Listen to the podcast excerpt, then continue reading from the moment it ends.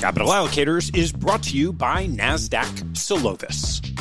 As an allocator, every investment decision you make has a direct impact on the financial well being of your stakeholders and beneficiaries. But with a fragmented portfolio view across your public and private market holdings, you can risk making decisions without the full visibility of their impact on the overall portfolio. Organizations need a solution that delivers a consolidated portfolio view to let the investment team shift their focus from operations to analysis. A solution that helps create context faster and take the right actions sooner.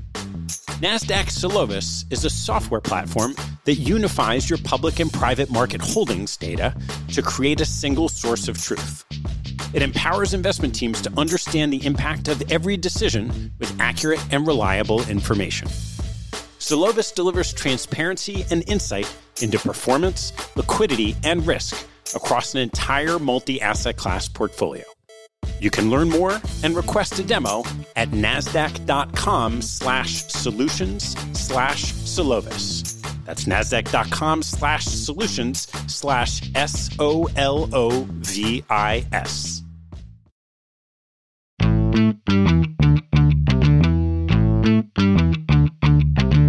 Hello, I'm Ted Seides, and this is Capital Allocators. This show is an open exploration of the people and process behind capital allocation. Through conversations with leaders in the money game, we learn how these holders of the keys to the kingdom allocate their time and their capital. You can keep up to date by visiting capitalallocatorspodcast.com. My guest on today's show is Tim McCusker, the Chief Investment Officer at NEPC, an investment consultant that advises on $1 trillion in assets on behalf of 400 institutional clients. Tim oversees NEPC's 50 person investment research team and leads investment strategy for the firm. In each of 2014, 2015, and 2016, he was recognized by CIO Magazine as one of the world's most influential consultants. Our conversation covers NEPC's client centric model, meeting the needs of a range of client types, forming and implementing capital market views, researching managers, sourcing in public and private assets, allocating to scarce capacity managers, and forming and leading into the megatrends of artificial intelligence, income inequality, demographics, and shifting currency regimes. I want to wish you and your families a very happy holiday season. We'll be taking a break over the next two weeks, and we'll be back at the turn of the year with a great roster of capital allocators. Happy holidays, and have a very happy new year. Please enjoy my conversation with Tim McCusker. Tim, great to see you. Great to be here. How does somebody get to a seat like yours? I'm sure everyone has their own unique journey. Mine actually started with teaching. I was running track in college and decided, you know, senior year, I just really wanted to focus on that. I wasn't going to worry about a job. And that worked out great. I had a great experience doing that. But August rolled around. I didn't have a job. and the town next to where I grew up needed a math teacher. So they waived all the training and credentials that you needed. And I went and taught math to high school students for a year. And I tell people, it's the best training you could ever have. I've stood in front of billionaires. I've presented to a room of 400 people at conferences. I've never been more nervous than standing in front of 20, 15 year olds. Was that just the first time or was it all the way through? It faded away over the first couple months, but the pressure of being in front of people, having to present, learning that, and then the one on one stuff too, having to communicate concepts clearly, having to really teach and educate was just, I didn't know it at the time, but the experience that I got in that year was just incredible for me and awesome and set me up in a great way. So I did that for a year. And then the advice that I had gotten as a math major was you can be a teacher or an actuary. And so I tried the teaching thing and then went on to be an actuary. So I did all the exams. I worked at Towers Perrin for a number of years and sort of figured out that everyone was a lot more interested in what the investment guy had to say than what the actuary had to say. So jumped over to the investment side and went to work at NEPC. And it was a really unique time when the Pension Protection Act had just been signed into law. So corporate pensions were thinking about liability driven investing all of a sudden. And I was one of just a few people at the firm who could speak that language. And so I was getting all these opportunities to go out and present and work with clients and help them implement LDI and think about whether that was right for them. And it was great. I got opportunities probably well before I was ready for them, but kind of grew into it and took all that asset allocation work, then shifted to manager research. I shifted to covering global asset allocation and multi asset managers. And that was a great perspective on how allocators think about investing across the global investment spectrum. Then ended up leading our manager research and asset allocation teams. And now, for the last five years, have been chief investment officer leading our overall research effort. All right, we got a lot to go over. Why don't we take a step back and why don't you describe who NEPC is? Sure. So NEPC has been around since 1986. We're a global investment consulting firm. I think probably about 400 clients, about a trillion dollars in assets under advisement, and a very diversified client base. So we work with public pensions, multi employer pension plans, corporate pensions, endowments, foundations, healthcare organizations and then private wealth family office type entities. And that diversity is really important to us. It gives us just a great perspective on what all kinds of different clients are thinking about, worried about the challenges that we're facing. And it's an incredibly complex puzzle to try to bring all those different clients together, but also very rewarding because you see unique insights across those different client types. When you have that diverse of a range of clients, how do you approach the core problem of how you serve them? I think at the end of the day, the investment objective is to earn a certain return to beat a benchmark, beat a liability, beat a long term return objective. So, if we can boil it down to the core investment goals and the core organizational goals, we can get to some themes that make sense across all clients.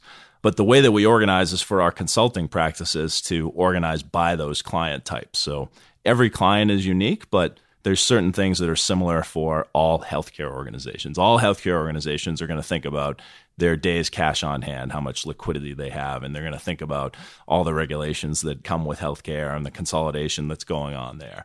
All public pensions are going to think about their long term discount rate, their funded status, the political dynamic within their own jurisdiction. All corporate plans are going to think about liability driven investing and whether they want to be in their pension plan long term. So there's certain themes across each client type that are similar. And so we organize our consultants to really focus on one segment versus another so they can specialize and then they can bring those insights to our research team and we can take those insights and try to find the strategies that fit with those insights. Yeah. How do you think about the competitive proposition? So there's a lot of other large consultants you're serving in every different channel and some just specialized in one. How does the competition work? Yeah, it's funny because it would be a lot cleaner for us if we just had one competitor. Then we could figure out how to attack them and and try to beat them in the best way possible. And when I think about those different client types, we've got a different formidable competitor in each and every segment. So we've got to think about how we stack up against different kinds of competitors. Sometimes we're going up against a global actuarial firm that has global resources, offices across the world, but maybe a different overall research mandate where they're trying to build out a database of managers and have an opinion on not every manager, but a vast majority of managers where we're trying to take a much more focused approach to our research and trying to identify just the very best ideas and get those into client portfolios. And then in other segments, we're dealing with more niche players who are very, very focused and looking at a small set of managers, but maybe don't have the resources that we have to cover everything. So we've got to think about the benefit that we bring in being global and being able to cover everything. And in some ways, you feel like you're saying different things to different clients. And I think we're trying to meet clients meet investors where they are. I think one of the things that we really value about NEPC is that we can be flexible with how we work with clients. It's not just one model, one portfolio.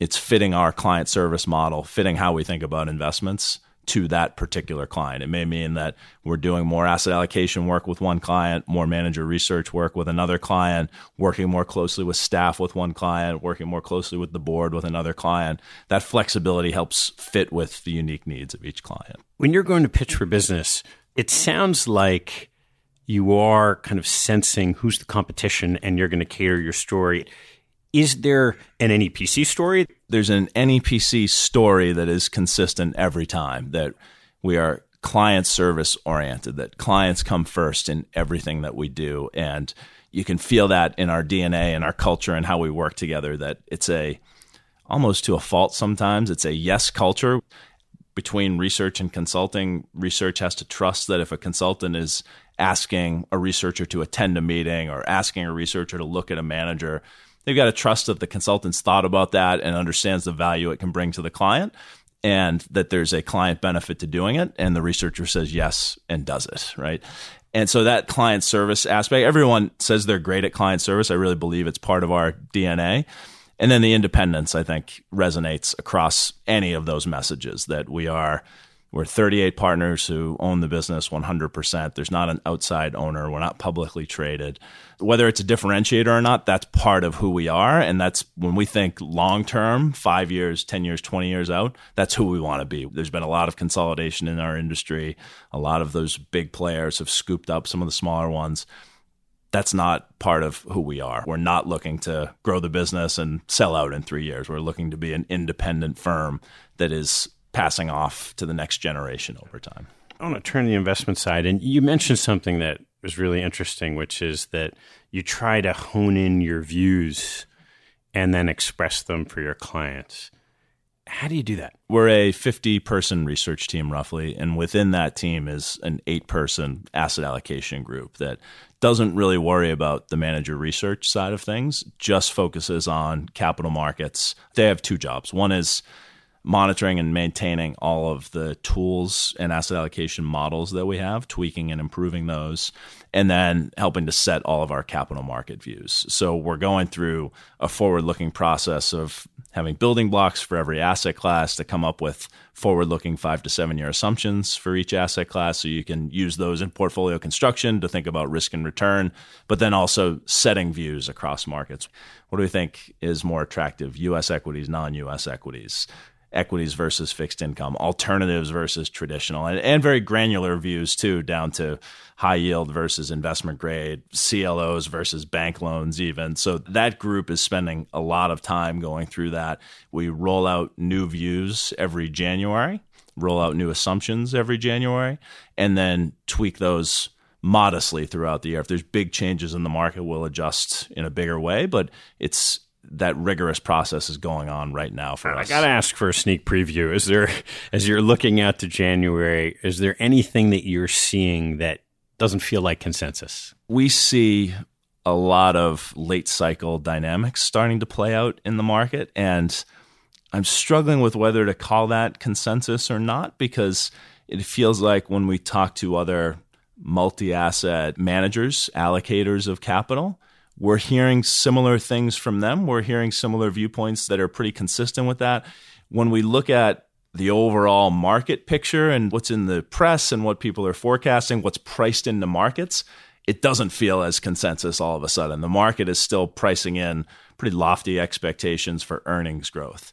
The market is pricing in pretty modest increases in Fed policy over the next year or two years. So it feels non consensus to the calculus of the market dynamics, but feels like it's pretty consistent with what we're hearing from other allocators of capital. So I don't know if that's consensus or not. right. So if you have that view, how do you tweak asset allocation to reflect it? It starts with risky asset allocations generally.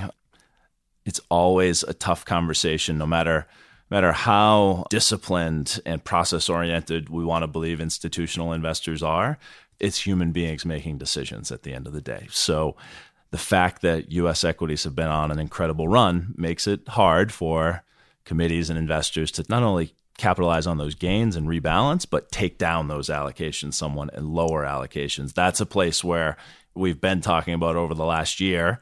And US equities have continued to do pretty well, but I think we're really pounding the table now that that's a place where we want to rebalance. Now, the harder thing is that we've been in favor of international equities and haven't seen great performance there. And we wonder now if we're going to get that good performance because even though expectations aren't that high and there's not really lofty expectations priced into those markets, the growth picture doesn't look great in Europe or Japan.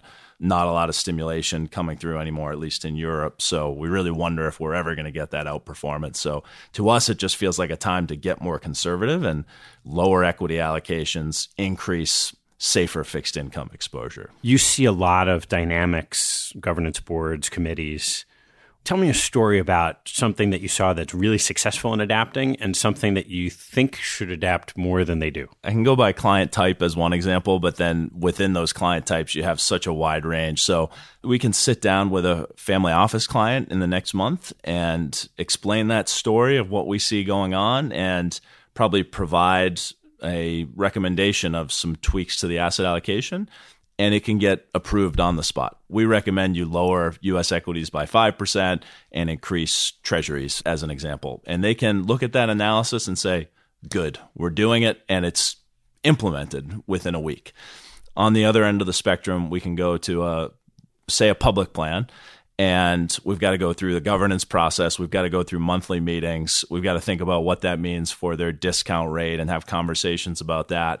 And then, by the way, if they actually want to do that, we're talking about moving billions of dollars to make a 5% change to the portfolio. And so we could be looking at a change that's three to six months out if we can actually get that change through. Uh, now, within public funds, and I guess I should generalize that. And for folks on the research team at NEPC, a lot of times we think less about the client type and more about their structure and their governance model. And so you've got really sophisticated kind of staff driven organizations. And so that can be large public pensions, it could be medium to large size endowment organizations, it can be some of the large corporates that are out there where they've got a staff that's maybe not as big as our research team, but they've got someone covering equities in the way that we have someone covering equities. They have folks focused where that's their full time job. And in some of those cases, their governance structure is one where staff has a lot of authority to make decisions. And in those situations, you can see a much more streamlined process to get decisions done and get things implemented. When everything is going through a board driven process, I think that's where you see things really get slowed down. Do you see those dynamics change? You do. If I go back over the course of a decade, I'd say two things have changed. There's definitely been a buildup of investment staff at organizations, whether it's building out a staff that already existed or organizations deciding that they need dedicated staff. So I don't have statistics on this, but it certainly feels like there's a lot more dedicated endowment CIOs or healthcare CIOs than there were 10 years ago. And that's natural that over the course of a decade or more than a decade, an organization that had a pool of assets that was three or four hundred million dollars that's now over a billion. That's appropriate. That they probably need more dedicated oversight, and so they hire folks or move people within the organization into those roles. So you see that shift where there's more focus on it from the internal side of the organization, and then you also see that picture that I was painting where, as that dedicated staff is built out, boards or investment committees seem to be getting more and more comfortable with giving those staff members some authority, if not full authority, but authority to make manager decisions, hiring and firing decisions, but asset allocation maybe stays with the board is one example that we see increasingly. There's another shift we've seen in the consultant community, which is consultants creating asset management businesses as OCIOs. What's your perspective on that? So that's the other end of the spectrum that there's a tipping point. The asset size and number is different for every organization, but at some point they've got to make a call. Do we want to have dedicated staff who manage this and focus on our investment program? Or do we want to have someone else do that for us? And so you're seeing a real split in the consulting model. If we think back over 20, 30 years, consultants were always true advisors and partners with a seat at the table. And it's part of why I've always loved consulting. We're really involved in the process. We see the decision from beginning to end and see the impact that it can have. And that's still a big part of the market, but you are seeing more and more investors move in one direction or the other towards the tails. Either they're going to work with consultants in a more limited way where they've got a dedicated staff and they need a little bit less from consultants, or they're going to rely fully on consultants or asset managers to run their whole portfolio in an outsourced CIO fashion. And that that business has taken off in an incredible way. I mean, the the assets flowing into OCIO have been increasing tremendously. We've seen that as a business, but we've also seen that with all of our competitors as well. Have you at NEPC gone into that business? We have. We were probably a couple years late, more than a couple, I'd say. We, we were late getting into that business. It was 2011, 2012 when we launched our OCIO platform. Probably from a pure business perspective, in the least scalable and uh, and least NEPC friendly kind of way. I think in that client first mindset and that belief in our fiduciary responsibility that we have, we didn't want to launch funds. We didn't want a one size fits all model for our clients. So we have what is now a large OCIO business with probably over $20 billion, over 50 clients. Every portfolio that we build is bespoke. There's some benefits to that for the client. It means that it's customized to their specific needs. It means when they come on, we're looking at every manager existing in their lineup and not blowing everything out. Whether it's a top rated manager for us, if we think it's a good manager and an appropriate manager, we may keep them in the portfolio. And you know, if they decide to leave us someday, which we hope doesn't happen, they're not creating transaction costs having to liquidate out of a couple of different funds and then move into something else. They still own all the assets. So we just thought at the end of the day that that was the better model for our clients. It's a much less scalable model for us. It means we've got a set of portfolios that are built by NEPC experts instead of working through a board or investment committee structure at the client. What challenges did you find making the shift from being a consultant and advisor to a client to being their asset manager? A lot of operational challenges. There's a lot of stuff that comes up as you're building that out that you just don't know until you're actually getting into that. What's an example of one of those? It's trading, but not trading securities, but just the the process and discipline of monitoring a portfolio on a day-to-day basis. It was eye-opening for us because I say that we're in the decision from beginning to end, but at some point NEPC and consultants in general walk out of the room after a recommendation and decision has been made and now historically as an advisor someone else has got to fund that. the details and minutia of going through an operating agreement, getting side letters written, figuring out what vehicle among the many vehicles within a strategy, figuring out which one is appropriate for a client that was a learning experience for us that we hadn't done much of that. That was something that staff always handled or someone on the client side handled. So the details of that were something that we had to get up the curve on. Being able to monitor and track everything was something where we had to invest several million dollars to build an operating platform that worked for us. There's I think if you're starting to trade equities, there's lots of things off the shelf because there's lots of equity managers out there. When we were building this, there's not a lot of OCIOs, there's not a lot of stuff off the shelf. So we had to work with a technology partner to build something that worked for us. I think we have a leading system now, but it took time, effort, some trial and error to get there for sure. And on the investment side, were there any behavioral changes or dealing with behavioral bias that you hadn't had to before? Yeah, I think we had to be careful about not getting too short term because in some cases, potential buyers were thinking of OCIO as a much more tactical model. And so we had to be careful about what the marketplace was looking for. They thought they wanted a more tactical trader of their portfolio. That's not our view of how you run an institutional portfolio. And so we had to be careful about that. We'd bring a client on, and six months in, they'd say, once we've implemented things, maybe six months after everything's fully implemented, they'd say, wait, nothing's changed. You haven't moved the equity portfolio at all. You haven't done anything in fixed income. And we'd have to say, well, our views haven't changed that much. We're trying to think about the long term. So I think we had to think about that more and make sure that we were comfortable being more long term oriented, but still looking for opportunities, trading a little bit more and being quick when we saw moves. So we're at our best in OCIO when there's some sort of big event when we see we're rebalancing, we're re upping in a way that in a typical advisory model, you've got to wait to the next client meeting to make a recommendation. We can look that equities are down 10%. We still think they have a long term expected return that's above fixed income. We should be rebalancing now. So being quick to rebalance, but not quick to change our views. I want to turn to the manager selection part of the process. You mentioned 50 people on the research team. How do you organize that manager research effort? So we've historically organized it by, for lack of a better term, investment structure. So we've got a traditional long only research team, a hedge fund team, and then a private markets team covering private equity, private credit, real assets. I'd say the overall steps of the process for all those teams are very similar. That we're going to think about the universe of managers that are out there, really easy in the traditional world. We can go on eVestment and grab the entire universe of managers, do some quantitative scoring on them, and then start to funnel down on the managers where we want to focus our efforts. Hedge funds, increasingly, you can just go get the data. Private equity, more of a market survey approach where we've got to really uncover rocks and look at everyone who's out there, who's been out in the marketplace the last few years, and try to forecast who will be fundraising in the next year. But similar in the sense that we're trying to scan the full universe, think about what attributes we're looking for in a manager, and then narrow down to a really small set of managers or funds where we're going to focus our time and effort.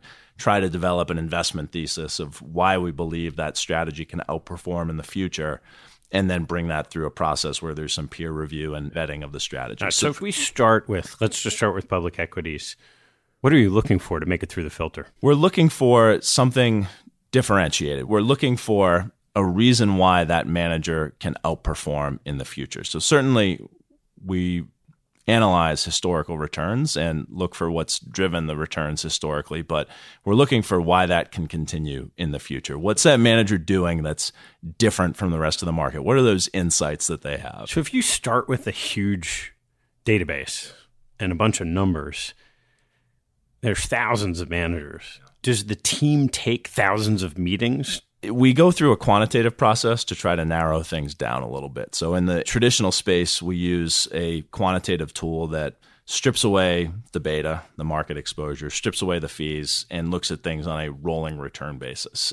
When we've done some testing on that approach, it's not an investable insight from that tool, but it does help us filter things out. It's very predictive on the bottom half. The managers that are drifting down towards the bottom tend to continue underperforming. So it allows us to say cut the universe in half.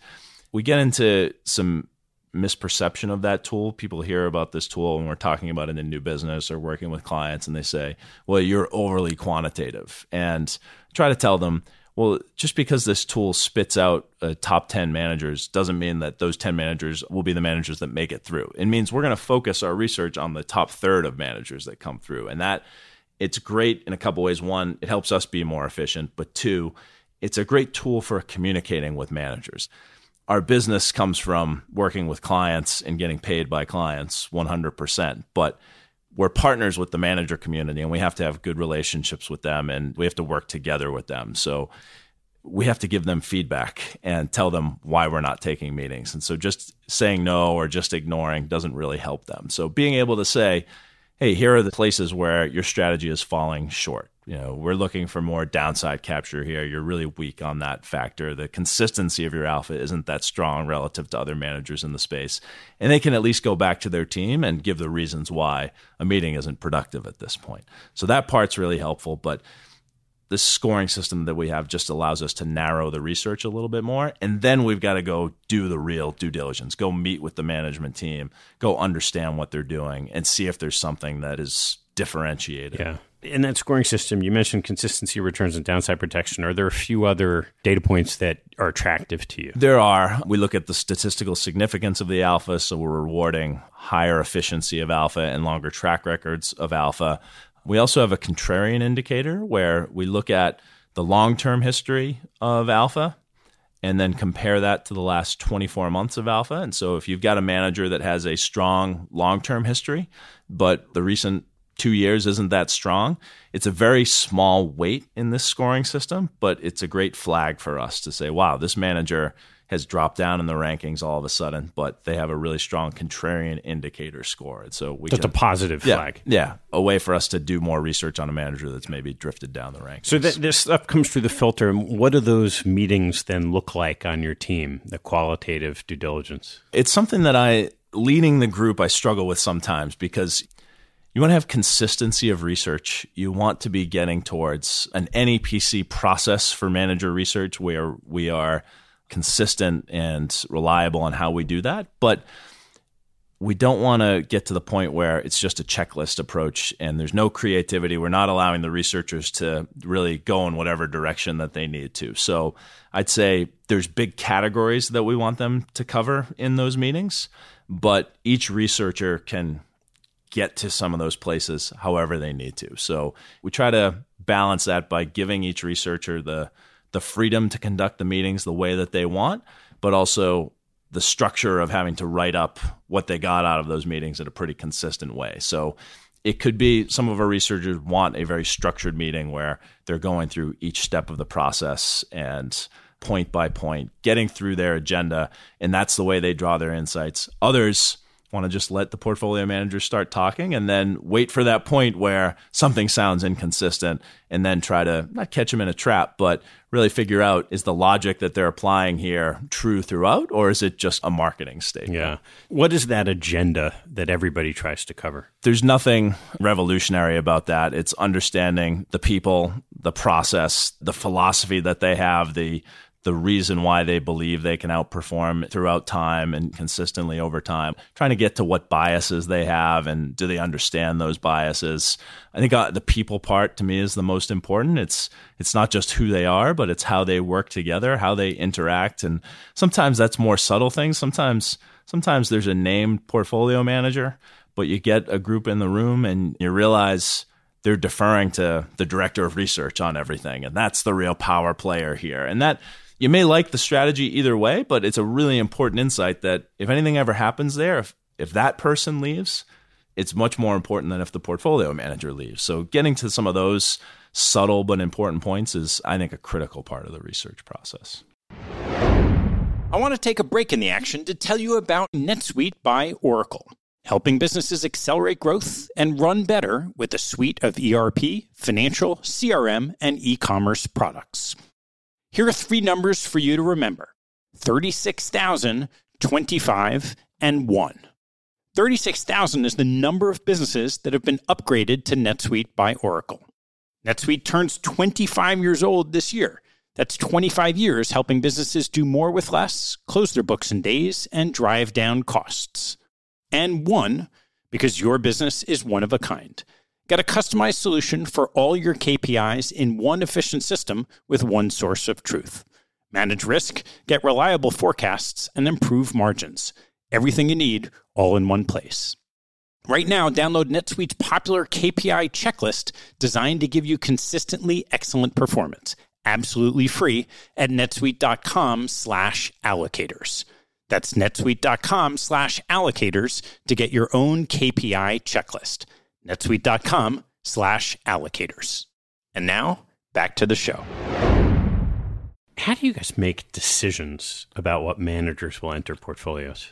So there's sort of two phases to it. One is going through a consistent process in research to get to who our top rated managers are going to be. We have a, a, one through five rating system. And so each of our researchers, for whichever asset classes they own, they're trying to get to anywhere from six to 10 managers in each space that they want to have as best ideas.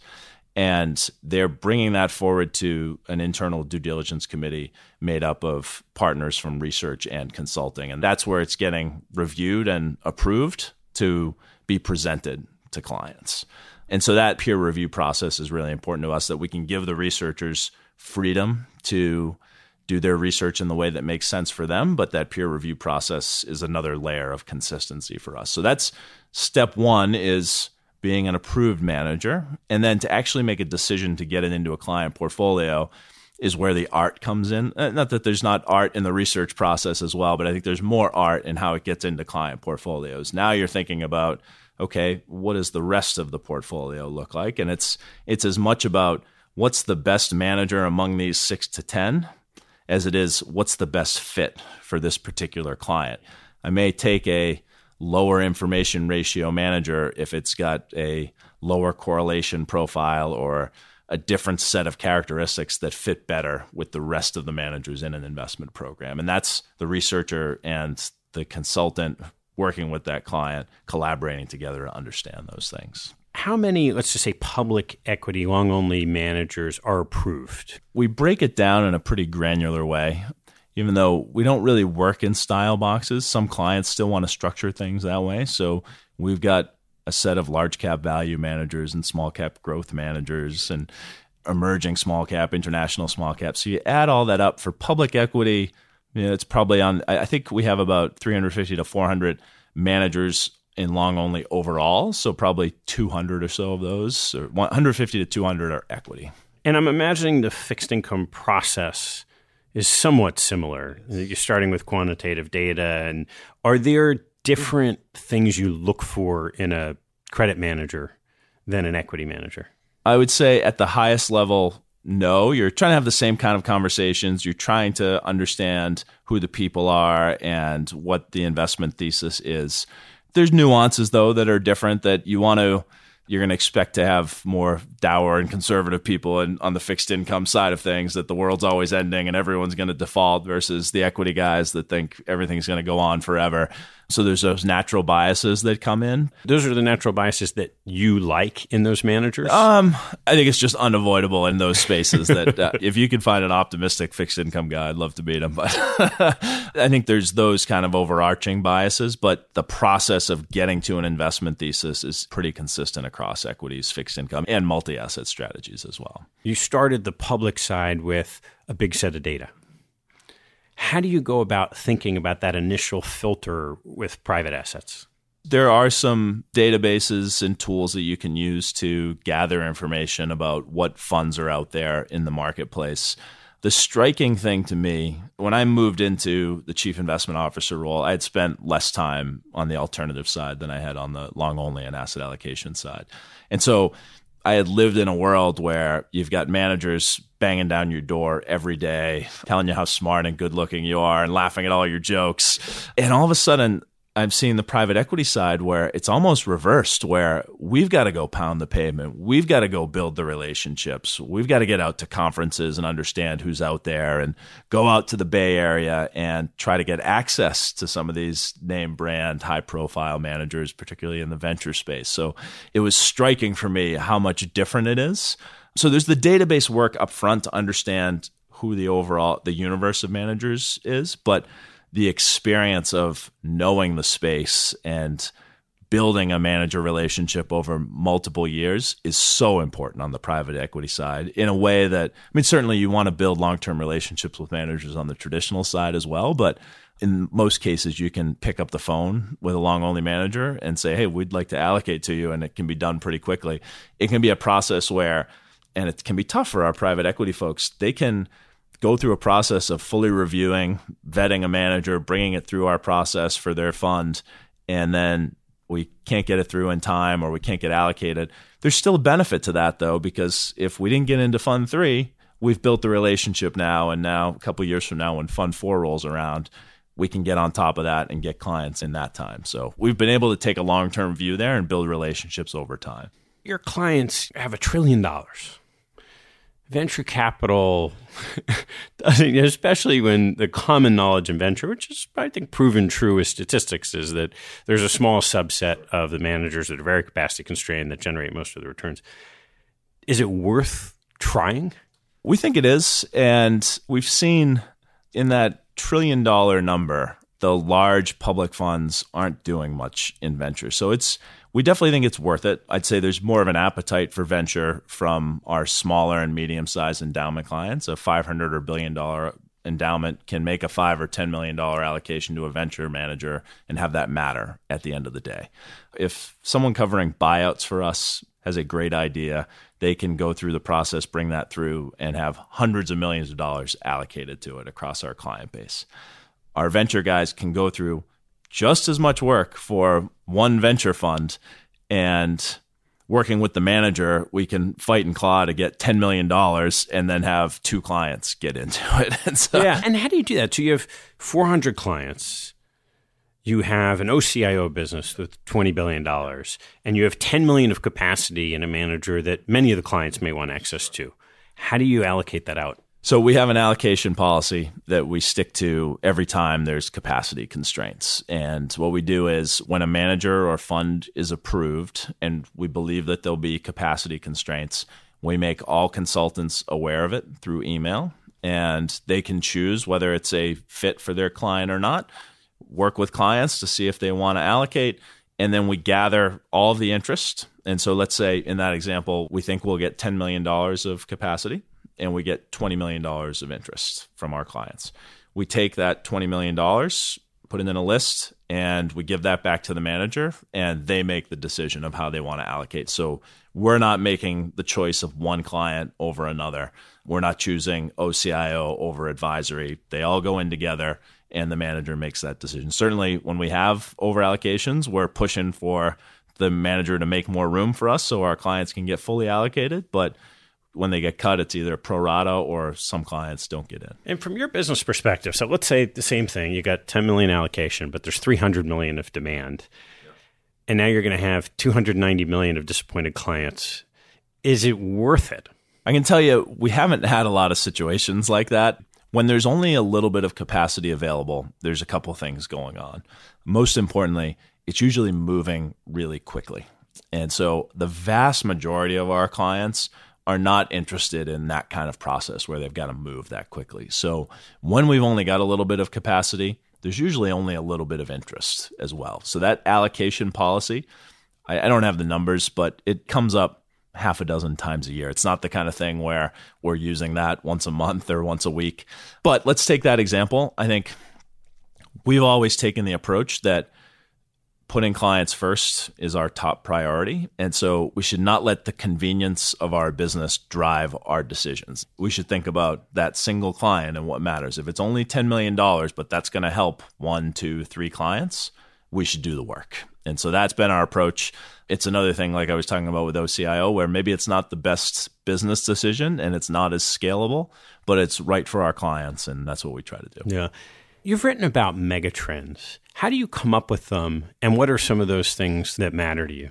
I mentioned before this process of setting assumptions and having capital market views. And honestly, I'd say we sort of stumbled across this last year in our process. I think we were having a debate about inflation and artificial intelligence came up and automation, what that might mean for wage growth and inflation. And we talked about it for a while and sort of well, maybe it's too far in the future. It shouldn't affect our inflation assumption today. But it kept nagging at us that there's sort of these bigger picture trends that maybe by talking about the core economic factors, talking about economic growth and inflation and productivity and all those things that matter when you're setting economic and market assumptions, maybe we're missing some bigger picture things. And so we started studying some of those and ended up narrowing in on four major megatrends artificial intelligence, demographics, income inequality, and shifting currency regimes. And we got to do some fascinating research behind each of those. And we've been talking to clients a lot about those. I can tell you, it is thinking in that way is a little bit uncomfortable as a consultant because our entire work lives is spent coming up with an insight, finding a manager that can implement that insight and effectively execute on it, or finding a set of managers, narrowing down to the ones that make sense for our clients, making a recommendation, executing, getting it into client portfolios. These are, in a lot of ways, very different. They're not actionable today. We like to think in a five to seven year framework for setting our assumptions and our outlook these will evolve over five to seven years, but in a lot of ways are 20 year trends, 30 year trends. And so they're not necessarily investable today. But I think if you are considering these and incorporating these into your process and expanding your thinking, I think it makes you a better investor over time and allows you to be more aware of these opportunities as they come about. Whether it's a micro opportunity of investing in a manager that's going to access some of these themes or thinking bigger picture about how they might affect growth how they might affect the geopolitical situation and all the other things that go into making investment decisions. So let's walk through each one and just share your views. Sure. Artificial intelligence comes up every day now. I don't think you can open up a paper and not see something about artificial intelligence. And there's three big factors that have driven that over the last few years there's computing power the the rise in computing power. That Gordon Moore in 1965 came up with Moore's law that computing power could double every 18 to 24 months. He thought it could last 10 years. It's been going on for 50 years now. And you know, I think we've all experienced that. If we think about, think back 20 years to trying to log on with a modem to how quickly stuff comes up on our phones today, these supercomputers that we carry around. Data, we all walk around with those phones and leave little digital footprints everywhere we go. So we've created a lot of data. I think the big breakthrough in the last two to three years has been the organization of that data and the ability to structure it and then sell it. And then the last is algorithms, where the computing power is there to process this vast amount of data. And there's been great insights the last few years on ways to analyze that data. And that's where all those AI terms start to come up the machine learning, deep learning, neural networks, all of those things. And so there's a lot of excitement about artificial intelligence. Could it be a productivity boost the way that the internet boom was in the late 90s and early 2000s? It might be. That's very possible when we look at productivity and moves in long wave cycles. So maybe this is another one of those up waves. But there's going to be job displacement that comes with that too. An obvious one is drivers. There's almost 4 million drivers in the US or that their primary responsibility is driving if we get self-driving cars, what happens to all of those people, the displacement that comes with that. And I think as a society, we've done a good job of that historically. We have go back over a century and we shifted an agrarian economy to an industrial economy. So we have done it, but it's a big challenge for our economy to be able to do that. So there's good and bad that comes with that. How do you invest in it? There's venture. Certainly venture managers are talking about artificial intelligence, applying artificial intelligence we're all investing in it already. If we own the S&P 500, if we've got the FANG stocks in our portfolio, they're spending a lot of research dollars on it. And then one of the more interesting insights in this research is that China is huge in artificial intelligence. If you look at the publication of AI research, probably 2x has come from China as opposed to the US. China and the US are the big leaders. So looking for ways to get exposure in China, either through venture or some of the big tech companies there, is really interesting. China needs to do it because of their demographic situation. They're trying to get rich before they get old. In 2030 or sometime in the 2030s, China is going to move to negative population growth. If we keep up our growth pace and they keep up, not keep up their growth pace, but let's say a 5%, 4 or 5% real GDP growth, they're going to surpass the US as the largest economy in the world. And so it's a race against time for China. And they need that productivity because the labor force growth is not going to be there.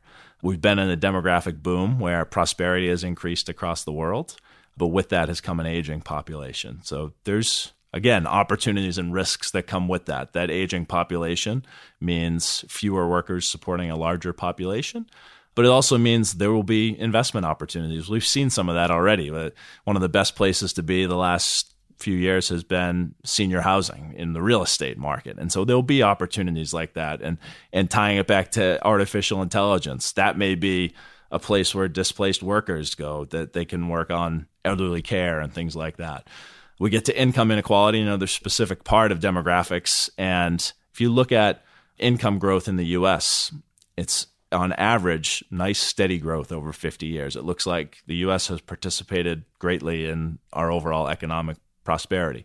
You look at the bottom 50%, and the bottom 50% of our economy hasn't seen a wage increase in over 50 years.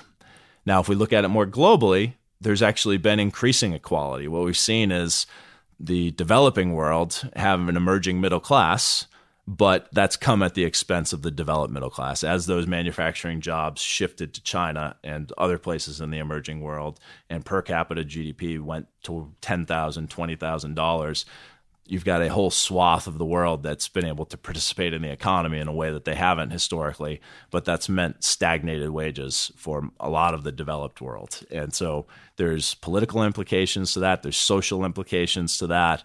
I think the ways that you invest in that are trying to invest in a sustainable way. If you look at the UN Sustainable Development Goals, over half of those are trying to promote better equality and then investing in education. I think we're only going to need more STEM workers over time. And so finding ways to invest that benefit that type of framework, I think, is really powerful. And then shifting currency regimes started out talking a lot about Bitcoin because everyone wanted to hear what was going on there. People are a lot less interested now that the bubbles burst there. I think there are two interesting things going on there. One, the underlying technology of Bitcoin blockchain is really powerful and could be a game changer. There's some things that have to get worked out there. The amount of computing power and energy that gets used for blockchain, I think, is still a challenge, but there's a lot of places where that can be applied, whether it's supply chain management, contracts, ID management, lots of places where I think we'll see increased usage of blockchain. And then the shifting currency regimes things, I think, is going to be more about the US China rivalry and how that plays out. That we've seen really two currency regimes in the last hundred years the gold standard and then a fiat based currency regime, really with the dollar as the reserve currency. And increasingly, we'll see a more diversified basket with China as they get through some of their transitions, playing a bigger role in that currency basket over time. So I think it's the kind of thing where the investment opportunities maybe aren't obvious today, but if you're thinking in that framework and thinking about those long term trends, and then also thinking about what the future trends might be, I think it just helps you be a better investor over time. The four trends you talk about are almost known. We don't exactly know the implications, but they're truths that are playing out, and the data all supports it. And then we have these traditionally structured asset allocation portfolios filtered by bottom up managers in a rigorous process how much do you want to look at that traditionally structured portfolio and say, well, we don't know how to invest in these trends specifically, but we think the trends are going to drive things. And so we can therefore calculate that 5% of the portfolio is where it should be and 95 is just chugging along. Sure. That is a really interesting challenge that if we just you know, everyone wants to move to passive today. If you move to passive, then you're probably not taking advantage of these opportunities. Investing in a more concentrated way, in a more thematic way, I think can allow you to get exposures. If you're investing with managers that you believe are thinking in this framework, then having a more thematic approach might make sense. It's challenging though, because if you think about some of the mega trends that we've seen play out over the last 20, 25 years, if we go back 25 years, two of the biggest companies in the world, Google and Amazon, didn't exist. so the investment opportunity, I think, even though we talk about these trends being talked about a lot, how they actually play out, how they become investable, I would say is a big unknown right now. And so part of it is just is not how you allocate your portfolio today, it's how you can be nimble enough to access these in the future. Yeah. Well, you mentioned the P word. So with so much money under management, how do you think about active versus passive? We think there's a place for both. We do believe that there are inefficiencies and there are skilled managers that can exploit those inefficiencies. We think it's a lot harder in some places than others. So while we will look at large cap equity and see if there's places where you can be active, it's not a primary focus for us. And so we're very comfortable with clients going passive in some places we think going passive in other places is almost counterproductive. And I think most people agree with that, that you don't want to be passive in high yields. And, you know, even if you just want to get exposure, you still want to be active there. You don't want the biggest bond in your portfolio to be there just because the company's issued more debt. You don't want to be passive in emerging markets. Even if it can be a challenging benchmark to beat, you want to be active there. You want to be trading there and not just stuck with what the benchmark offers you. And we see some skill there too. We see that managers can beat the benchmark. We see that managers can beat the benchmark in global equities. I think it's it's about how you structure the portfolio and what type of managers that you're looking for. So we have seen concentrated, more unconstrained managers in the equity space do well. So we think there are places where active makes sense, but we are trying to get managers to think about their fee structures. And that's a benefit of being a large firm that we can go to managers and try to get preferential fees and pass those on to our clients. So that is critical to us that if you are going to be active, getting the lowest possible fee that you can is important. And in those areas where you think passive makes sense, say large cap US equities, what percentage of the assets in that space today of your clients are active versus passive? Very different by client type. It's probably over half of large cap is probably, and I'm thinking by client count, not dollar count, is probably passive. If I go by dollar count, it's much, much higher because many of our large public funds are passive in US equities and often running it internally for cost management purposes. But client count wise, it's probably 50 50. And, and a lot of clients have just moved away from having a US equity allocation. Some of our smaller and medium sized clients will have just a global equity allocation, and they'll use global equity managers and then build satellites around that. In all these years of working your way up at NEPC, what's been your biggest mistake? I've made more than my fair share, I'm sure. I think moving into the chief investment officer role, I had managed a medium, so it was probably about a 15 to 20 person team and managed those people directly. And so I think my my first few years as chief investment officer, I was trying to manage in the same way. And I've had managers managing everybody else, and I was just managing those people and not worrying about everyone else on the team, and probably got a little bit too distant from the rest of the group. And I think I've tried to change that and tried to get more involved and engaged with everybody else. But I don't know if that's my biggest mistake, but it's one that stands out that I didn't do things the right way and had to correct it. And do you have any particularly memorable investment recommendations? The biggest ones are probably more lucky than good, but going to all clients in 2008 and saying lower equity risk at the beginning of 2008 was a hugely powerful recommendation that worked for clients. And then I mentioned at the beginning working with corporate clients back then to build liability driven investing programs. You think about how much rates fell over that time and how much funded status was protected, how much in contributions was saved. That is, I think, probably the most powerful one it was much more about risk management than it was a call that rates were going to fall. But it's always better to be lucky. yeah. All right, Tim, let's turn to some closing questions. What's your favorite hobby or activity outside of work and family? It's probably running. Could be golfing, but it's probably running. And it's funny how that's evolved for me. I mentioned I was a runner in college, so it was a competitive thing for me at first. And it evolved to be just a physical activity to stay in shape. Now it's become more of a, a family activity and more about the mental health than anything else. Uh, one of my favorite things to do on weekends is get out and run, run six or eight miles, and I'll be pushing one kid in the stroller and another kid riding the bike with me. So there's the family element to it, but mindfulness and meditating is all the rage now. Everyone talks about that. And as I've heard people talk about it and listen to it, what I hear they get out of it, I've come to realize is what I get out of running.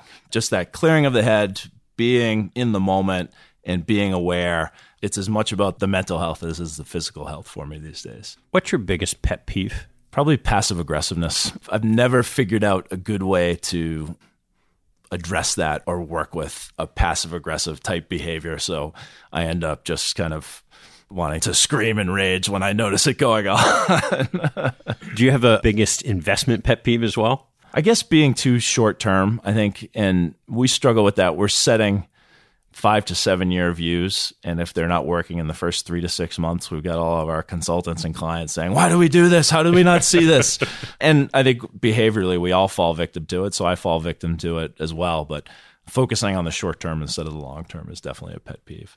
What reading do you almost never miss? It's probably the Bridgewater Daily Observations. I get that in my email inbox every day and always at least read the first couple paragraphs to hear what they're thinking. Because it comes every day, they can scan the world over a reasonably short period of time. And so you can get a good sense of what's going on. There's great data in there, great insights. They get just always give some great perspective on what's going on. What teaching from your parents has most stayed with you? I guess two things. One is, I guess, just grit and determination. My dad was a police officer, and watching how hard he worked, not only the day to day job, but then the details on top of that, working 70 hours a week to provide for us. My mother was a stay at home mom, but I've never seen a person more focused on a job than my mother of being a mother. So that grit and kind of singular focus really always stands out to me. But the other big one is just laughter, more from my mother than my father, but just being able to have fun in any situation and be able to make fun of yourself when you need to and being able to find the joy and humor in something is something that is i think probably the most important thing that you can do in life all right tim last one what life lesson have you learned that you wish you knew a lot earlier in life being able to understand another person's perspective. That is something that I think Mike Manning, my boss, our managing partner, has been a great mentor to me in general, but that's something that I think he is great at and has helped me get better at. Whether it's managing people and understanding why they have the perspective that they have in a negotiation or contentious situation, whether with a client or with a colleague, understanding why they're coming to the table thinking the way that they are and why they have the view that they do. And then in research, whether it's manager research, understanding why an investment team working on a strategy has the view that they have and how they get to the view that they do, or just understanding the overall marketplace. If I've got this view, why is the collective group of market participants thinking differently? I just think is a really helpful perspective rather than just narrowing in on your own view of things. How can I be wrong and why are they thinking the way that they think? I wish I could be better at it, but it's something that I improved from being terrible at to okay at. Tim, thanks so much for taking the time. It's been great. I enjoyed it. Thanks for listening to this episode. I hope you found a nugget or two to take away and apply in your investing and your life. If you'd like what you heard, please tell a friend and maybe even write a review on iTunes. You'll help others discover the show, and I thank you for it. Have a good one, and see you next time.